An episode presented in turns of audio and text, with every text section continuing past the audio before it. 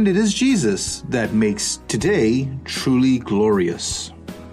Welcome to the Echoes of Calvary, a radio ministry of Calvary Bible Church. Please turn in your Bibles to Romans chapter 7, verses 1 to 6. Please remember that believers are dead to and freed from the law. Today, we will see a new truth in these verses. It's an explanation. The law triggers sin. Last, we will see some practical warnings about choosing to live under the law again. And now, with his message for today is our pastor, Robert Elliott. back to chapter 7, verse 4. Therefore, my brethren, you also were made to die to the law through the body of Christ, that you might be joined together to him who was raised from the dead, that, result, purpose, we might bear fruit for God. You've been saved to bear fruit. You have been redeemed to be fruitful. Are you? Does the person who works beside you at your workplace see godly fruit in your attitudes, your words, your work habits? Do the children in your home see godly fruit as you interact with them? We have been co crucified with Christ and disengaged from the law of sin and death so that we can produce godly fruit. And so now we're to the application. The bottom line application of this verse, these verses rather, in 1 to 6, is this We are dead to, freed from the law. We are dead to the law and we are freed from the law. Again, verse 7 4. Therefore, my brethren, you also were made to die to the law through the body of Christ, that you might be joined to another, to him who was raised from the dead, that we might bear fruit for God. And so far, we've seen, just to recap, we've seen a principle that the dead are free from the law. We've seen an illustration, marriage. We've seen an application that we are dead to and freed from the law. And now, the last thing is an explanation. An explanation, verses 5 and 6, chapter 7. For while we were in the flesh, the sinful passions which were aroused by the law were at work in the members of our body to bear fruit for death. But now we have been released from the law, having died to that which we were bound, so that we serve in newness of the Spirit and not in oldness of the letter. So here's the explanation the law triggers sins. The law triggers sins. Have you ever noticed how rules kind of encourage the breaking of themselves? If the speed limit is 30, then we do 40. If the speed limit is 40, then we do 50. If the speed limit is 50, then we do 60. Rules foster rule breaking. I love this illustration. The flagship hotel in Galveston, Texas, is built right next to the water. Large plate glass windows adorn the dining room, which is at the lowest floor. However, the windows kept getting broken by guests fishing from the balconies with heavy sinkers they used to cast from their rooms into the water. But the lines were often too short, and so the crash against the window with the sinker broke the window pane. So here's what they had to put up. Finally, management removed the no fishing from balcony signs. There were no fishing from balcony signs, so they fished from balconies and they thought they'd solve the problem, take the sign down. That's amazing. And the windows haven't been broken since they took down the signs no fishing from balconies. Now, watch this. Since the law triggers sinning, therefore, to choose to live under the law is to choose to get beat up by the law of sin and death. Did you hear that? Since the law triggers sinning, therefore, to choose to live under the law is to choose to get beat up by the law of sin and death. 725. Thanks be to God through Jesus Christ our Lord. So then, on the one hand, I myself, with my mind, am serving the law of God, but on the other, with my flesh, the law of sin. And then skipping down to verse 2 of chapter 8 For the law of the Spirit of life in Christ Jesus has set you free from the law of sin and death. But we can tie ourselves in to the law of sin and death if we choose to live under the law as to earn a performance based acceptance with God. But you say, Pastor Rob, uh, this is all theory for me because I, I would never choose to live under the law. Uh, maybe you don't, but most likely you do from time to time, from situation to situation. For, for example, when you apply the Old Testament Saturday Sabbath law to your Sundays, when you conclude, even privately, that God will love you more if you try harder to please Him, when you compare what you're doing in the church your spiritual performance to someone else, either to make yourself proud or to make you feel guilty. When you have your own little list of sins that are worse than any other sins to you, when you have a nagging private doubt that you or someone else can lose salvation for a poor spiritual job performance, when we do any of those things, we choose to live under the law. We re engage with the law and we're bound to have fruits less than the quality God would have us to have. Now, before wrapping up this message, by way of a review, I want to give you some priceless nuggets from Galatians. So hold your places in Romans and go back further into the New Testament, please, to Galatians. Galatians was a very intense book written to battle legalism written to battle the concept that believers had to be circumcised and keep the Jewish dietary Old Testament laws in order to be truly saved. And Paul, with uh, vehemence, Paul, with emphasis, Paul, with urgency, argued against to say that salvation is by grace through faith plus nothing. And he said at the end of Galatians, Look with what large letters I write in my own hand. You know why? Because he had a secretary that carefully wrote down the inspired word of God for all his other books, and he just told the secretary what God told him to write. But in this letter, he was so incensed and so concerned and so burdened that people were adding to grace and faith in Christ that he grabbed the quill at the end of the letter, and because his eyes were still not totally healed from the road to Damascus, that's my conclusion, he said, See with what large letters I write in my own hand. He wanted them to know what I want you to know that salvation is by grace through faith in the person and work of Jesus, plus nothing. Plus nothing. And so Galatians 2:16, listen. Nevertheless, knowing that a man is not justified by the works of the law, but through faith in Christ Jesus, even though we have believed in Christ Jesus, that we may be justified by faith in Christ and not by the works of the law. Since by the works of the law shall no flesh be justified. That's pretty clear. Verse 21, same chapter. I do not nullify the grace of God, for if righteousness comes through the law, then Christ died needlessly. That's pretty clear. Galatians 3:11 Now that no one is justified by the law before God is evident for the righteous man shall live by faith. That's also clear. Verse 24 of chapter 3 Therefore the law has become our tutor to lead us to Christ that we may be justified by faith. That's clear. Chapter 5 verse 1 it was for freedom that Christ has set us free. Therefore, keep standing firm and do not be subject again to, to, a yoke of slavery. That's clear. It's very clear. And the fact is that believers in Jesus are disengaged from the law. Therefore, do not re engage yourself to the law. That would be a shame. That would be a recipe for frustration. That would be a sad thing of a large proportion. Instead, be engaged with Christ.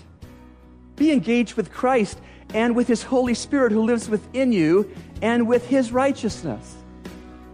So don't yield to the law of sin and death. Instead, yield to the Spirit of God who resides inside of you. Thanks, Pastor Rob, for your message today. And now it's time for Youth Talk with Pastor Nicholas Rogers. Good morning. This is Pastor Nicholas, and you're listening to another edition of Youth Talk. And today we want to continue to talk about how we can be reconciled with Christ and how Christ forgave us of our sins. And, and the last time we looked and we stopped at Romans 5 8, it says, But God proves his love for us, and that while we were still sinners, Christ died for us. Again, this is the truth that we need to understand that Christ died for us while we were still sinners. When we wanted nothing to do with Christ, he died. And verse 9 says this How much more then, since we have now been declared righteous by his blood, will we be saved through him from wrath? You see, all of us who are listening to this broadcast, we need to understand that we all struggle with one simple word, and that is sin. Romans 3.23 says, For all have sinned and come short of the glory of God. You see, we are all sinners. We all have a need of a Savior. We all need to be saved by something. It's just like a person who, as we consider that, as we consider what that verse is saying, there's none of us who can say that we can throw a rock from here to Andros. We fall short of what God would have us to do. And we all deserve the wrath of God. But God said, I'm going to save you from that. I'm going to send my son to die for you so that you can have relationship. And that is what we are saved that when we come in this relationship, when God has reconciled our relationship, we are saved from the wrath of God. Verse 10 says, While we were enemies, we were reconciled to God through the death of his son. Then how much more, having been reconciled, will we be saved by his life? Again, as we consider, as we talked about a little bit last week, we talked about how we were Christ's enemies. We wanted nothing to do with God, nothing at all. But here it is God said, I'm going to send my son to die for you, to reconcile you. So when we consider that, what hope do we have that if he sent his son to die for us so that we can be reconciled, that we have this hope that we have been saved by him? Nothing that we have done. We can't earn this gift of salvation. There's nothing that we can do to say, I'm good enough, because none of us are good. No, not one. And the Bible tells us in Romans 6:23, for the wages of sin is death, but the gift of God is eternal life. You see, we need to understand that as we consider that our wages was what we deserve is death because of our sin. We are separated from God. But God came down and sent his son and said, I am going to send my son to die for you, to reconcile you to a relationship with me. You see, we need to understand what a gift of salvation it truly is. And I know we live in a country where we go to churches and we hear the gospel message that Christ died for my sin and he rose again, and we all know that. But the reality is, do we know that? We know a lot about it, but has that made a difference in your life? Has that changed you? Because when we consider that somebody has died for you, it should change your life. It should change your direction. It should change how you go about life. You see, as, as a, a young person listening to this this morning again, you may say to yourself, Well, I already know all this. I know that Christ died for my sin, and I've accepted Christ. But I want to ask you a question Would someone truly know that? Would they see Christ in you? You know, one, one of our pastors here, he likes to use the illustration to say that if you were put in, in court, would you be found guilty to be a Christian? And I think that's a question that we all need to ask ourselves. If we were put before the court, would the evidence against us say whether or not we are truly a Christ follower or are we truly following the world? Because that's the only choice that we have. And as we continue this series on talking about how to embrace the life of a Christ follower, we need to understand that first of all, we need to be a Christ follower before we embrace the life. We can't embrace the life until we, uh, we know that we have a relationship with Christ. And we know that He has reconciled us to this relationship. Verse 11 says that not only that, but we also rejoice in God through our Lord Jesus Christ, through whom we have now received this reconciliation. Again, you're listening to this and, and you, ask you, you need to ask yourself that question Do I truly know Christ? Have I been reconciled? And we need to understand that the reconciliation does not depend on us, but it depends on what He's already done for us. Because I can't save you, your mommy and daddy can't save you, You, you, whoever it is, they can't save you. The only thing that can save you, that you can have hope in this world, is to know that you have a genuine relationship with Jesus Christ and you have been reconciled in this relationship with Him. You see, it doesn't depend on whether I've been good enough, because none of us are good enough. We're going to always fail. But we have a secure hope to know that we have received a gift of salvation that God has secured for us. Not that it depends on me. Because if it depends on any of us, we would fail every single day of our lives. So I just want to thank you again for listening to another edition of Youth Talk, and I hope you have a good day. Bye. It's time now for today's personal God story. Well, good morning. We have Duet and Sally Symonette in our radio studio, and I'm going to be speaking with them about their God stories, their testimonies, and I know that they have a lot to share. You've told us about your upbringing and how Yeah. God provided for your family's very important needs of Yeah. food, Yeah. and that showed you that truly there is a God. and then God. you had a, a missionary couple that were friendly and kind, Right. and they uh, built into your life and spent time with you. And then they even asked your mom if they could take you Yeah. with them on some missionary work in an airplane. And uh, told you that, that you don't have to be in Africa or somewhere abroad to be a missionary. missionary. And then the plane crashed and you all survived. And then the missionary asked you where you would have gone had you died, heaven or hell. Wow, that is a story. Yeah. So something that strikes me about this too is that he, the missionaries wanted you to be near them, even though they knew you weren't a believer yet. Yes. They wanted to influence you with their lives. Yes. And I think that we who are Christians, yes, we should speak for the Lord, but we should also just be near people and influence them by our changed lives, right? Right, Yes. right, Yes. Yeah. right. So, um, what happened next? After the crash, Yes. well, when he got the plane fixed, I, I was a bit fearful. I didn't want to go. But he said, "Now you know the Lord, so if we die, we die together." That's what True. said. Yeah. It's true, yeah. So, I- so I, I still I went down to Eleuthera. He took me to Eleuthera. That's how I met the bit. I went down to Eleuthera. Yeah. What settlement did you meet your husband at?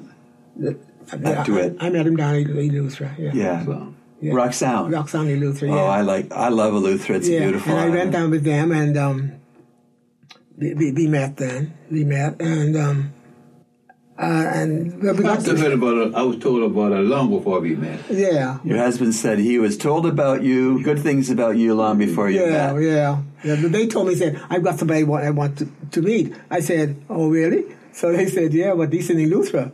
So I said, well, I probably never see him because Mama didn't want me to go anywhere, so I just stay home. I, I was the one who took care of the house and all stuff because my brother he was working in the boat, so I had to stay there with Mom. Yes. Yeah. Sister Sally, do you have a favorite Bible verse? It's so many. I know. Psalm 27. I like the last one. Wait on the Lord. Be of good courage. Wait, I say on the Lord. And he will strengthen your heart. There, there are some listeners today Yes. that are on the Family on the Islands or in Nassau, uh, South Florida, Yes. who need that verse. Would you please say it again? Psalm 27. I think it's the last three verses or two verses to the bottom. Wait on the Lord. Be of good courage. Wait, I say on the Lord. And he will strengthen your heart. That's so Lovely. Wait, I say on the Lord. That's right. It's truth. It is absolute truth. Yeah. And when we wait on the Lord, it's not uh, twiddling our thumbs, absent minded waiting. Mm-hmm. The Hebrew word means to actively expect. Sort of like uh, if uh, the a bride is is anticipating her wedding day, she's actively expecting things to happen in, in light of her wedding day. And that's how we're to wait on the Lord with expectation and alertness that He uh, will move and act and answer in ways that uh, will be exciting and will be just on time. Sort of like your mama when she had you set the table, mm. she was waiting on the Lord. She was actively watching to see how He would provide. She was confident Yeah. that He would provide. And then you said, "Excuse me, Mom, I see someone coming toward the house wearing or having bags of food." And so you know that's what it means to wait on the Lord. Yes, and yes. if you're listening this morning and and you, you're in a marriage or a work situation or a health situation, a money mm. situation, mm. that you are you are not knowing where to turn, what to do, wait on the Lord. Uh, wait on the Lord for your answers and, and your help. And be of good courage. Be of good courage. And if you've never trusted the Lord Jesus to be your Savior, wait on the Lord for salvation. Yes. Wait on the Lord for uh, forgiveness of your sins Yes. and a place in heaven one day. And uh, that will be a decision that you will never regret. Yes. But you need to respond to Christ. Mm. You need to know that He died in your place Yes. paid for your sins, yes. rose from the dead, and is wanting to inv- totally take over your life to make you better, to make you new, to mm. give you peace, to give you direction, mm. to give you a purpose in life. And so I urge you who are listening today who don't know Jesus as your Savior that put your faith in Him. Mm-hmm. And I'd like to pray with you to help you. This is not a magic prayer. This is just talking with God. Mm-hmm. And if this is what you want to pray from where you are listening to your radio this morning, then you make this your personalized prayer. Shall we pray? Lord, I am a sinner and I know that I have fallen short of holiness, and I believe that I don't deserve forgiveness, and I know that I do not deserve heaven. I believe that the Lord Jesus Christ loved me so much that he died on the cross for me, and that he didn't die to show me how to die. He died in my place. I believe that He died in my place to pay the sin debt that I owed. And then tell the Lord, and I also believe that He rose from the dead because His payment for my sin was adequate. Tell the Lord, you're not going to try to add anything to what Jesus did for you but you want to live a thank you kind of life to Him. Yes.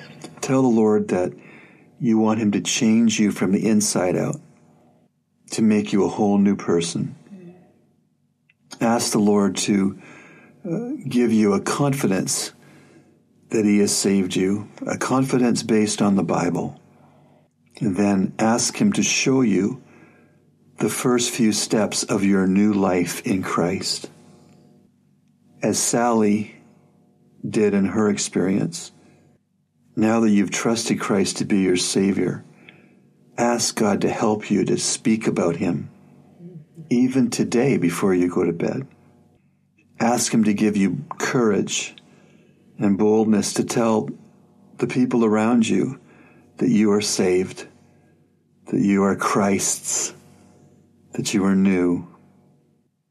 And then lastly, ask the Lord to help you find a good church, a church that believes the Bible and who teaches and preaches the Bible, a church where there's friendliness and love and warmth, a church where there's a concern for lost people, a church where uh, people come to church not to be seen or out of a duty but that they come to church Sunday by Sunday because of lo- the love of God and the love of the Word.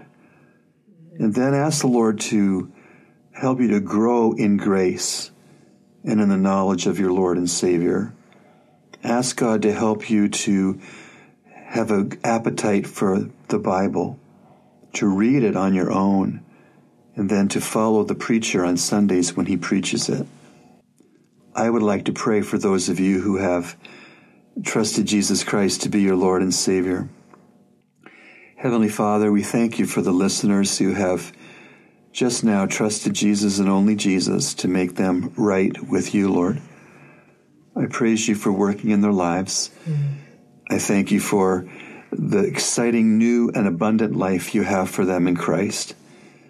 That they do not have to be the old person they once were, but they can be new in Christ.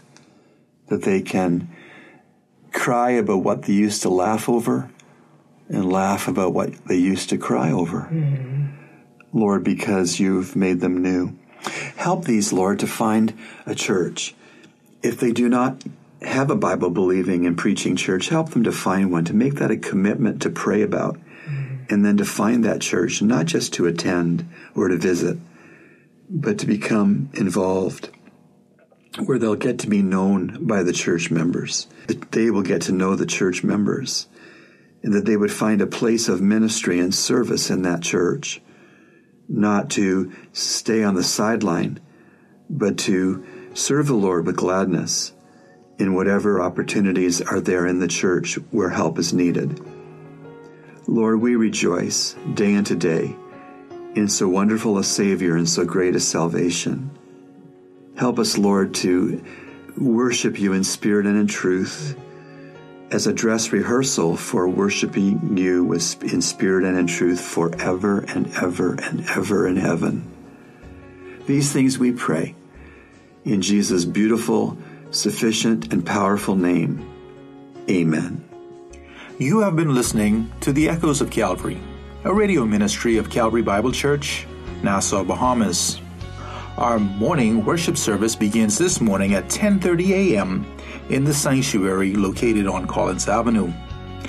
The protocols for this gathering are available on our website at calvarybible.org.bs. You can also receive these protocols by phone Tuesday or Wednesday, 9 a.m. to noon, by calling 326 0800. You may also access the live stream of this morning service today at calvarybible.org.bs or on Facebook at CBC Body. This service will be aired at 10:30 a.m. and replayed at 6 p.m. for your convenience.